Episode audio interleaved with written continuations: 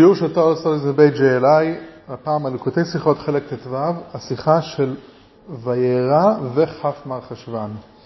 יש שיחות של וירא, יש שיחות, שיחה אחת של כף חשוון, יש שיחה אחת בליקוטי שיחות חלק ט"ו, שזה אה, קומבינציה, שילוב של וירא וכף חשוון, וזו השיחה שאנחנו נדבר היום. הרעיון שאנחנו נדבר עליו היום הוא רעיון אה, נפלא, שאנחנו לא צריכים לשנות את עצמנו, אנחנו אפילו לא צריכים לעשות משהו מיוחד כדי לחזק את הקשר שלנו לקדוש ברוך הוא. אנחנו קשורים לקדוש ברוך הוא בכל מאודנו, ואנחנו רק צריכים לגלות את זה.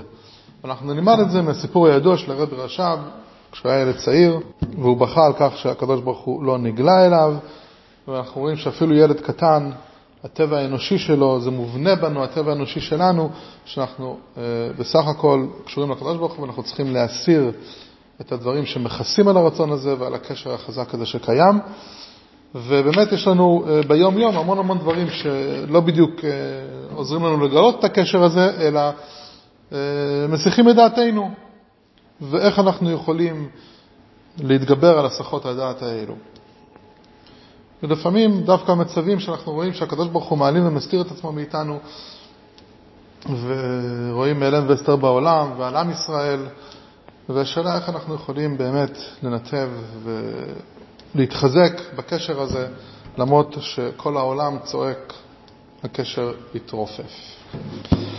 אז בפרשה שלנו, פרשת וירא, איך שהפרשה מתחילה, זה אחרי שבפרשת לך לך למדנו על זה שאברהם אבינו בגיל 99 שנים הוא מל את עצמו בציווי הקדוש ברוך הוא למול את עצמו, עשה ברית מילה, וביום השלישי למילה, שאז הוא היה יושב חולה, ישב בחוץ, ואברהם אבינו אהב אורחים, זו הייתה המצווה שהוא אה, הצטיין בה, הכנסת אורחים, והוא יושב, והקדוש ברוך הוא עשה, אה, דווקא, הוא לא רצה שיטרידו אותו אורחים, אז הוא עשה שיהיה חם. אומר הפסוק, וירא אליו השם באלוני ממרא, והוא יושב פתח האוהל כחום היום. והקדוש ברוך הוא נראה, ל, ל, הוא יושב ומחכה לאורחים, והקדוש ברוך הוא מתגלה אליו.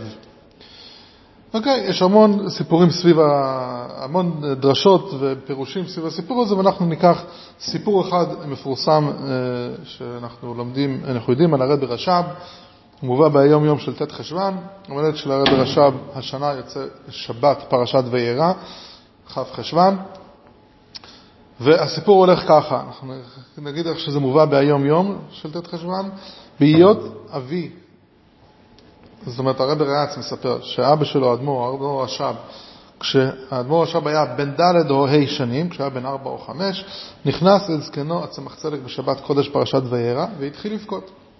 הצמח צדק נכנס לסבא שלו והוא בוכה באומרו מפני מה נראה השם אל אברהם אבינו ולנו אינו נראה. ילד בוכה ואומר, אני למדתי בחומש, למדתי בחיידר אשר הקדוש ברוך הוא נראה לאברהם אבינו, ואיך זה שהוא לא נראה אליי, איך זה אנחנו לא רואים אותו. ויענה הרצמח צדק, כשיהודי צדיק מחליט בגיל 99 שנים שצריך למול את עצמו, ראוי הוא שהשם ייראה אליו. Okay, אוקיי, איזה מין תשובה זאת? אנחנו נלמד אחרי זה. אבל בואו נראה דבר ראשון את הפרט הראשון של הסיפור. מה זה נוגע לנו לדעת שהוא היה ילד בן ארבע או חמש? בואו נראה, דבר ראשון, כולנו באמת מכירים ילדים בני ארבע, בני חמש, בדרך כלל הם בוכים בגלל שהסוכריה שהם קיבלו, הם רצו סוכריה אדומה וקיבלו סוכריה צהובה, או שרצו בדיוק את הכדור הזה עכשיו ולא את הכדור ההוא, ואם הכדור נופל להם במקום שהם לא יכולים, הם מתחילים לבכות ולצרוח. בקיצור, הם מדברים על דברים פיזיים בדרך כלל. עכשיו, יותר מזה, אמ, לדעת שילד בן ארבע או חמש בוכה על מה, שהקדוש ברוך הוא לא יתגלה אליו, נו, זה לא נראה לי שאנחנו רואים הרבה ילדים שזה מה שמטריד אותם.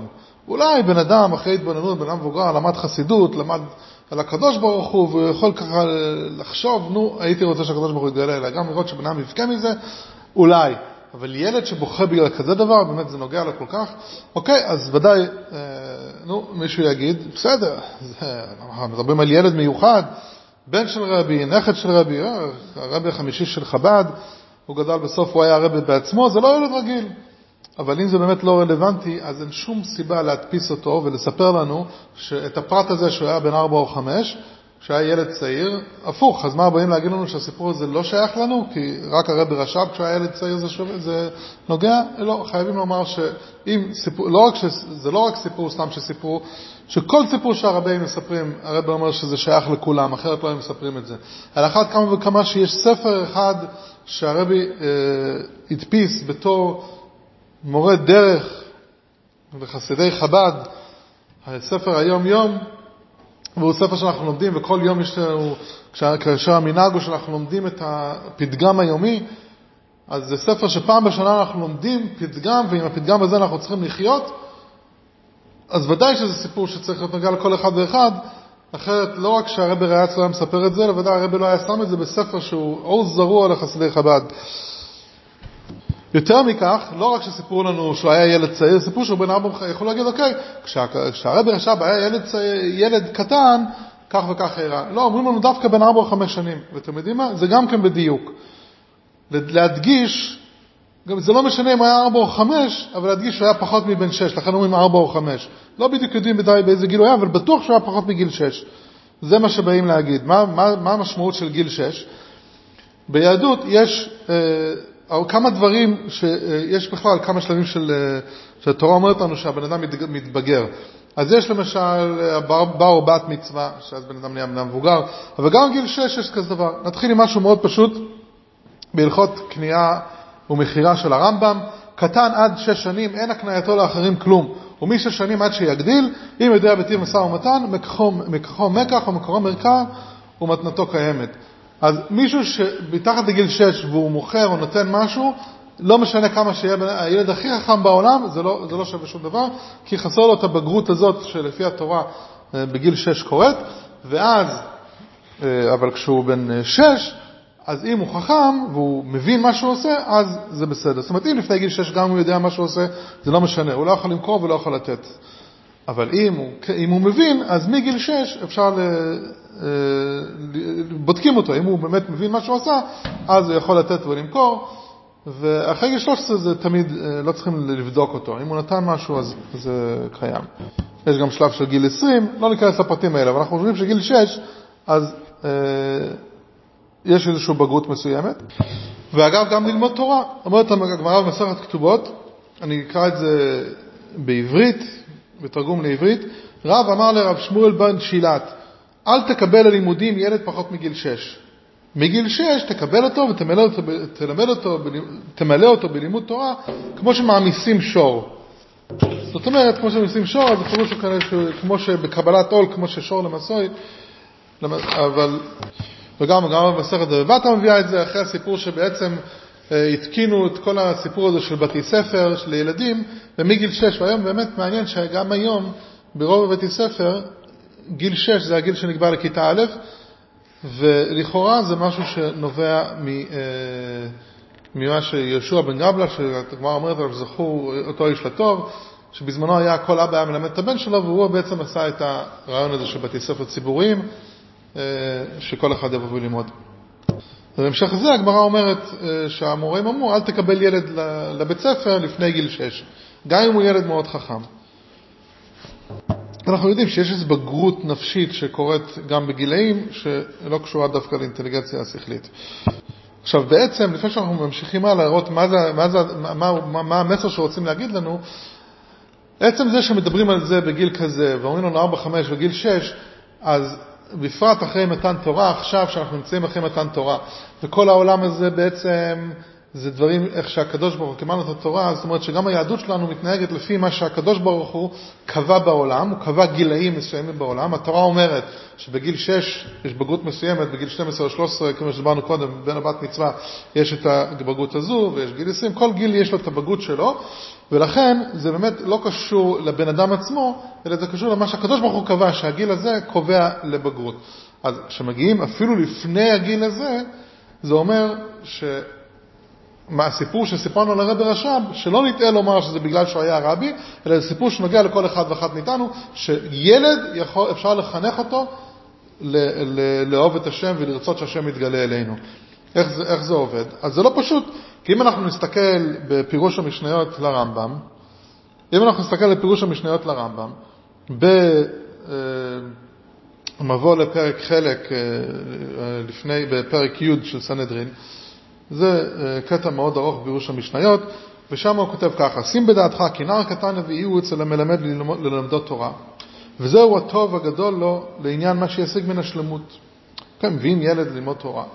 ובעצם זה טוב שהוא ילמד תורה, אלא מה? שהוא, למיעוט שנה וחולשת שכלו, הילד הזה עדיין לא בוגר מספיק, אינו מבין מה מעלת אותו הטוב ולא מה שיגיעהו בשבילו מן השלמות. הוא אין לו מושג מה הולך להיות, הוא רוצה עכשיו לשחק, הוא רוצה ממתקים, הוא רוצה אוכל, מה מעניין אותו עכשיו? תורה, לימוד תורה? זה לא מעניין אותו, נכון?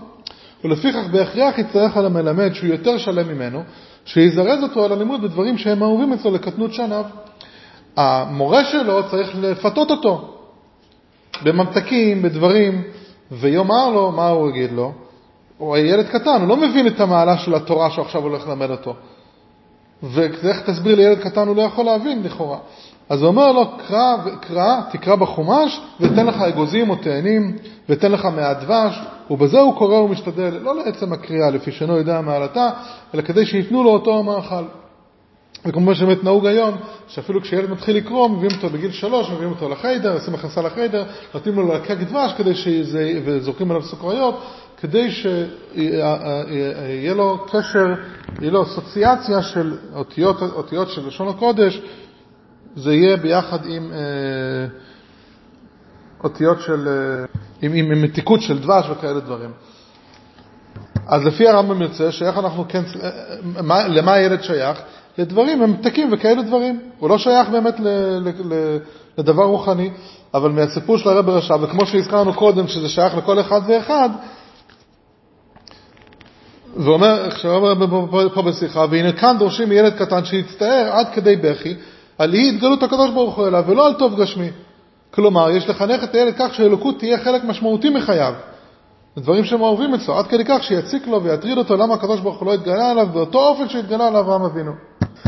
אז המסר פה של הסיפור הזה, שכל ילד יהודי בן ארבע או חמש, כל ילד וילדה יהודים בני ארבע וחמש, אפילו לפני גיל שש, אפילו לפני גיל הבגרות הזו, כבר מינקותם, הם יכולים באמת לרצות שהקדוש ברוך הוא יתגלה אליהם, והם יכולים להאמין בקדוש ברוך הוא. זה נשמע קצת מוזר, האמת. ואם נסתכל על מומחים, אמ, אז רואים שאפילו המומחים הלא דתיים, גם כן אומרים, יש איזה ספר שנקרא דרכים פשוטות לדבר עם הילד שלך על אלוקים. הוא אומר שם משהו מעניין. אם הילדים לא מעורבים בחיי דת פעילים, ילדים בדרך כלל מתחילים להיות מודעים למושג אלוקים ולדת בין הגילאים 4 עד 6. שימו לב מה שהוא אומר. פשוט על ידי קליטת הנוכחות של מושגים כאלה בעולם. אם עד גיל 6 הילדים שלכם לא שאלו אתכם על אלוקים, אתם יכולים להרגיש חופשי לשאול אתכם, אותם בעצמכם, רק ודאו שאתם והם אכן מוכנים לכך. אז הוא אומר, צריכים להיות מוכנים, אבל מעניין שהוא גם כן אומר את ה-4 עד 6. אמ, זאת אומרת שהיום אפילו הפסיכולוגים כבר מסכימים עם זה. יש עוד ספר שנקרא מה ילדים מבינים על אלוקים. יש אה, מאמר שהתפרסם בניוזוויק, סליחה, לא ספר מאמר, אה, של אשלי מרימן, והוא כותב ככה, מה הילדים מבינים על אלוקים? והוא מספר ככה, היה איזה פסיכולוג שוויצרי, ז'אן פיאז'ה, אם אני אומר את זה נכון, הוא פורץ דרך בתחום הפסיכולוגיה ההתפתחותית, והוא הגיע למסקנה שילדים לא מסוגלים לקבל מושג אמיתי על אלוקים. הם חושבים עליו כעל גרסה גדולה וקסומה של הוריהם. אבל מחקרים עדכניים יותר מצביעים שפיאז'ה העריך בחסר את תבונתם של הילדים. כבר בגיל ארבע, שימו לב שוב, גיל ארבע, ילדים מבינים שלתפילה יש איכות שונה ממשאלה, שתפילה זה סוג מיוחד של שיחה בינם לבין אלוקים. בערך באותו גיל, ילדים מתחילים לגלות גם הערכה מסוימת לאין סופיות של היכולת והידיעה האלוקית. הם יכולים להסביר לך שבן אדם בנה מכונית או הכין פיצה, אבל אלוקים הוא זה שיצר את הערים, את העולם. עד גיל חמש או שש הם כבר מבינים שלמרות שאימהות הן חכמות מאוד, אלוקים יודע דברים שאימהות לא יכולות לדעת. העיקרון הזה מספיק חזק ומבוסס אצלם, שהם יכולים לחזות את העליונות של אלוקים בנסיבות שונות. ילדים בגיל בית ספר, שזה גיל 6, מאמינים שלאלוקים יש שליטה ישירה על חייהם, אמונה שחזקה הרבה יותר בגיל הזה, מאשר בגיל תיכון או אצל מבוגרים. אז זה עוד יותר, יש להם את האמונה הטהורה הזאת, שדווקא בגיל הזה, בגיל 4 ו-5, זה הגיל שיש להם אמונה הכי טהורה, בלי דברים שכבר נכנסו להפריע לנו. אז באיזשהו מקום זה לא רק שבגיל הזה זה שייך, וזה הסיפור בא ואומר לנו, ואחרי שהסיפור הזה, כמו שאנחנו יודעים לפעמים, שהדברים באים לעולם דווקא מהתורה, ואז העולם גם כן מגלה את זה, שהיום כבר מאמרים אה, מקצועיים אה, מודים בדבר הזה, והם, והם אומרים לנו שזה הגיל המתאים ביותר לדבר עם ילדים אל אלוקים. זה הגיל שאנחנו צריכים לדבר איתם אלוקים, כי אז עוד אין שום הפרעות, ויש להם את האמונה הכי חזקה. אני נביא עוד uh, מאמר אחד של הרב, uh, הרב זקס, הרב הראשי uh, של בריטניה לשעבר.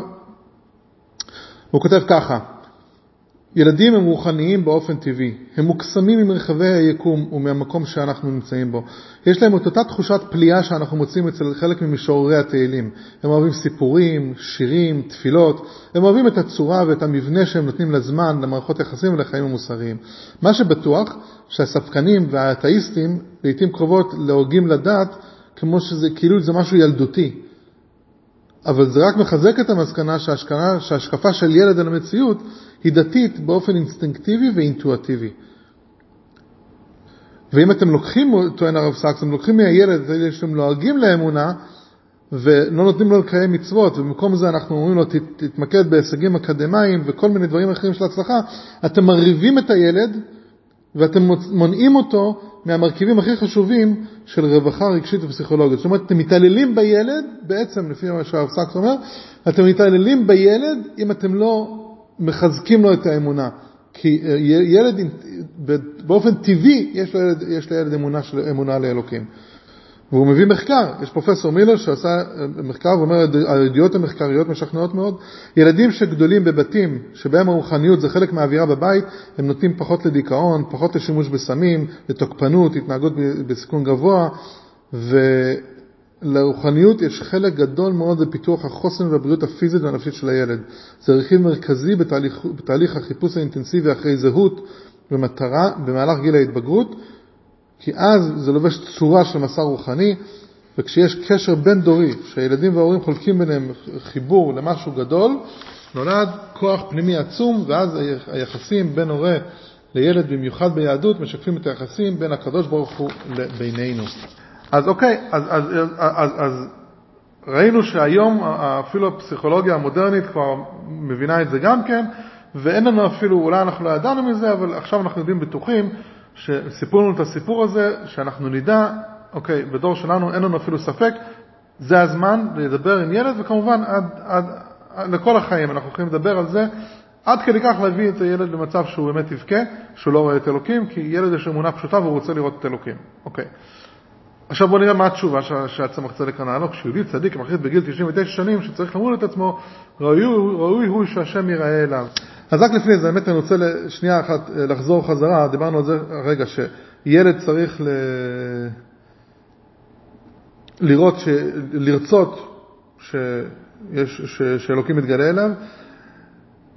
יש פה עוד ועוד שהרב אומר בשיחה, שכשאנחנו רואים שילד יהודי שלא אכפת לו שהקדוש ברוך הוא ייראה אליו, אז זה לא בגלל שהוא לא שייך לזה, אלא זה בגלל שהמחנך שלו לא עורר אצלו את זה בצורה של דברים היוצאים מן הלב. זאת אומרת שזה קיים, ואם אנחנו לא גילינו את זה, אנחנו לא עזרנו לו לגלות את זה. זה מילים מדהימות, אוקיי, אז סגרנו את הפינה הזאת. עכשיו בואו נראה באמת מה התשובה הזאת, שיהודי מחליט בגיל 99 שנים, צריך למול את עצמו, ראוי הוא שהשם יראה אליו. איזה מין תשובה זאת? תגיד, אתה לא כמו אברהם אבינו וזהו. גם פה יש משמעות. והאמת היא שגם למשה רבינו הקדוש ברוך הוא ענה את אותו דבר. יש מדרש בדברים רבה, אומר ככה, אמר רבי יהושע בן קורחה, בשני מקומות דימה משה את עצמו לאברהם ולא הועיל לו כלום, כצעד אברהם, קרא לו הקדוש ברוך הוא ואמר הנני, שנאמר ויאמר אברהם ויאמר הנני, מהו הנני? הנני לכהונה, הנני למלכות וזכה לכהונה וזכה למלכות. ואף משה ביקש לעשות כן, שנאמר ויאמר משה משה ויאמר הנני, הנני לכהונה, הנני למלכות, ואמר לו הקדוש ברוך הוא, אל תדבר לפני מלך ובמקום גדולים אל תעמוד. מה זה במקום גדולים אל תעמוד? אל ת... עזוב, אתה לא בדרגה של, משה, של אברהם אבינו, אפילו למשה רבינו אומרים אתה לא כמו אברהם אבינו. אז אפשר להגיד לכל אחד, בסדר, זו התשובה, עם כל הכבוד, אתה לא אברהם אבינו, והשם לא נראה יכול להיות שזה כואב לך, אבל זה לא עובד. אז מה צריכים להגיד? או, הוסיף פה, לא סתם אמר לו, אתה לא כמו אברהם אומר לו, יהודי צדיק, אפילו אמר לו אברהם, כשיהודי צדיק מחליט בגיל 99 שנים, צריך למול את עצמו, ראוי שהשם יראה אליו. מה התשובה? התשובה היא שבאמת יש משהו שאנחנו כן יכולים לעשות בשביל לגלות את הקשר העמוק הזה שיש לנו לאלוקים. זה בעצם התשובה של עצמת צדק. מה זה? אז מה זה ברית מילה? ברית מילה יש באמת מעשה פיזי שעושים ברית מילה, ויש משמעות רוחנית באמת לברית מילה. וזה משהו של יומיומי. יש פסוק בפרשת בית חנן, אם אני לא טועה, ומלתם את עולת לבבכם ועורפכם לא תקשו עוד. מה זה ומלתם את עולת לבבכם? אומר הרמב"ם בספר המצוות, בשורשים, ומלתם את עולת לבבכם, רוצה לומר שיקבל וישמע כל מה שקדם זכרו מן המצווה, וכן ועורפכם לא תקשו עוד, רוצה לומר אל תקשה את לבך ותקבל כל מה שציוויתיך ולא תעבור עליו. זה אומר ככה, הקשר הטבעי שלנו עם הקדוש ברוך הוא, זה שנולדנו איתו וכל כך חזק היה אצלנו כשהיינו ילדים, לאט לאט אנחנו גדלים ואנחנו שמים עליו שכבות של אגו ושליליות והסחות דעת שמצטברות במשך כל השנים. ובדיוק כמו שברית מילה פיזית צריכים להסיר שכבה של בשר, מילת הלב גם כן, אנחנו צריכים לקלות, לקלף את השכבות שחוסמות את היכולת שלנו ליצור קשר עם האני האמיתי שלנו ומפריעה למערכת היחסים שלנו שיש לנו עם הקדוש ברוך הוא. אז ברית המילה הרוחנית דורשת מאיתנו להסכים לציית לכל המצוות שהקדוש ברוך הוא אמר, למרות כל אותן חסימות. וזה המהות של זה, וזה מה שהוא אמר לו, כמו שהרב אומר פה בשיחה, יש כאן הוראה לכולם. כל אחד מאיתנו יכול להשיג גילוי אלוקות על ידי החלטה שלא משנה כמה גבוהה או נמוכה רמתנו רוחנית, אפילו אם הוא צדיק בן 99, עליו למול את עצמו, כלומר עליו להשתדל להסיר את הכיסוי, ההיעלם וההסתר שיש בעולם. האמת היא, אם אנחנו חושבים על מה שקורה עכשיו, יש לנו עכשיו מצב בארץ ישראל שהוא לא נראה, נראה של מצב של העלם והסתר, וחס וחלילה יכולים אולי לפעמים לקחת את זה לכיוון של אוקיי, אנחנו כועסים על הקדוש ברוך הוא, ומה זה אומר? אנחנו, אם נחשב ככה, הקדוש ברוך הוא, כן, יש פה אלם וסר, והקדוש ברוך הוא הוסיף קצת חושך בעולם, זה התהליך שקרה פה. ותפקידנו הוא להוסיף אור, תפקידנו להתחזק בתורה ולקיים מצוות למרות הקשיים ולמרות שזה הדבר הטבעי שלנו, לפעמים, לא, זה לא טבעי, שוב, הדבר הטבעי שלנו זה מה שרוצה לעשות, אלא בגלל שיש לנו שכבות של דברים שאנחנו, יש לנו כבר אנחנו מבינים איך דברים צריכים להיות, ועכשיו נעשתה זוועה, באמת זוועת עולם. ולא ניכנס לזה עכשיו, באמת אנחנו צריכים באמת, איך אמר הרבה, תפקידנו זה לא להצדיק את הקדוש ברוך הוא, ואנחנו צריכים באמת, למה הרעות על העם הזה, ואנחנו צריכים, ולכאוב על זה כל מה שקורה ליהודים, ושהשם יעזור, שכל החיילים יחזרו בשלום, ושכל עם ישראל באמת יהיה בטוח וכולי וכולי, אבל מה שאנחנו צריכים לדעת, מה שאנחנו באים עכשיו למול את עורלת הלב שלנו, זה אומר משהו מאוד פשוט. עורלת הלב תבוא ותגיד לנו, יש הלם והסתר, ואצלנו עולם קטן זה האדם, גם בעולם שלנו יש לנו עכשיו באיזשהו מקום נוסף חושך, נוספו זוועות, והחושך זה הנגטיביות, השליליות שיש לנו עכשיו, שמאוד מאוד קל לנו להיכנס לשליליות ולדיכאון ולהגיד אוי ומה קורה עכשיו ומה נעשה ולהיות כל היום עם החדשות וכל הזמן להוסיף. והתפקיד שלנו בעצם זה להוסיף אור. חלקנו במשחק, יש חיילים, בוא נחשוב על חייל שעכשיו עומד בשדה הקרב בעזה, הוא אמור להילחם ויגיד, אוי, אני לא יכול, אני רואה את הזוועות שנעשו פה ואני לא יכול להילחם עכשיו. אין כזה דבר לא יכול להילחם. אתה עכשיו צריך להסיח דעתך ממה שראית, אתה יכול לזכור את זה אולי בתור, אה, שזה יהיה מוטיבציה שלך, ומה שאתה צריך עכשיו זה להילחם. ואנחנו, כל אחד מאיתנו, גם מי שלא נמצא שם בחזית, אנחנו יכולים להוסיף בתורה ובמצוות איך הרב אמר בזמנו שאני אה, ציטט את החז"ל שאומרים אני תורה זו חומה, שחומה מגינה ומצלה על עם ישראל ועל חיילים ודאי, ואנחנו כשאנחנו עושים, מוסיפים בתורה ולומדים תורה ומקיימים ומוסיפים מצוות, אז זה עצמו, באמת, זה החלק שלנו שאנחנו צריכים לעשות, תורה אור, ואנחנו צריכים להוסיף אור בעולם. ואצל כל אחד מאיתנו יש, יש כל הזמן מאבק בין החושך ובין האור, החושך זה העולה, עולת הלב, מה שמכסה ומסתיר על אלוקים, ואנחנו רוצים, דבר שאנחנו צריכים לא רק לבכות ולרצות שהקדוש ברוך הוא יתגלה אלינו, אומר צמח צדק, ובאיזשהו מקום, אם אנחנו חושבים על מה שצמח צדק אמר, זה לא רק הזמן, זה, במקום לבכות על זה שהקדוש ברוך הוא לא מתגלה אלינו, תקום ותמול את עצמך, תוציא, תוציאו את עולת הלב, תמולו את עולת הלב שלכם, ואז הקדוש ברוך הוא יתגלה. תעשו משהו, ויש לנו מה לעשות. ואנחנו עושים את זה באמת בקבלת עול. אנחנו לומדים יותר תורה, מקיימים יותר מצוות, וככה אנחנו מסירים את ההסתר וההיעלם, וככה הקדוש ברוך הוא מתגלה אלינו. אז זה בנוגע למצב עכשיו, ואנחנו נחזור עכשיו, ל, ל, בואו נסיים פה בשיחה, כשמדובר על חינוך של ילדים, אז איך שהרבה, בלשונו של הרבה, משמעות הדבר היא שעלינו לחנך את ילדינו לא להיות מאוכזבים מהארציות של העולם. הילד צריך לדעת שהעולם אינו משמעותי, הדבר היחיד שמשמעותי זה התורה. ההרגשה הזאת צריכה להיות כל כך נחרצת אצלו שהיא תימשך עד הזקנה. הילד תמיד צריך לזכור, לא משנה איזה רמה רוחנית גבוהה הוא ישיג, שעליו למול את עצמו תמיד, תמיד, תמיד, זה, זה שהצמח צדק אמר, הדגיש שאברהם אבינו היה בגיל 99, זאת אומרת שהוא הגיע כמעט לשיא השלמות, גיל 100 זה נקרא שלמות, הגיע כמעט לשיא השלמות, ואז אפילו אז הוא היה צריך למול את עצמו. זאת אומרת שכל חיינו זה עבודה שלא רק שאנחנו ילדים, ולא רק בגיל שמונה ימים עושים ברית מילה, זה דבר שבאמת חיים איתו כל הזמן, ואז ככה מגנים את הקדוש ברוך הוא. את עורלת הלב הזו זה עבודה יממית, וכמה שאנחנו עולים שלב יותר, אז צריכים שוב לקלף את עוד שכבה ועוד שכבה, וככה מגנים יותר, ועל ידי זה באמת שאנחנו אה, נוסיף בתורה ובמצוות, אז הקדוש ברוך הוא אה, יביא ניצחון חזק לעם ישראל, ניצחון בטוח, וחס ושלום ללא שום פגיעה בנפש, אה, לא בנפש הרוחנית ולא פיזית, ושלא יהיו שום פצועים ושום חללים חס וחלילה, ושכל העולם נגיע לזמן של באמת שזה יביא כבר את הגאולה השלמה, ויהיה את האור של שבעת הימים, אה, האור של העתיד לבוא, ובגאולה האמיתית והשלמה, ואז באמת אה, לא יהיה יותר שום הלם והסתר, ולא יהיו מלחמות, ולא יהיה קנאה, ולא תחרות, כמו שהרמב"ם כותב, ו... ויקוים הפסוק, ונגלה כבוד השם, וראו כל בשר יחדיו, כי פי השם דיבר, שכל, אפילו בגוף הגשמי שלנו, בעיני בשר נוכל לראות את הקדוש ברוך הוא ואת הגילוי האלוקי במהרה בימינו ממש, אמן כן יהי רצון.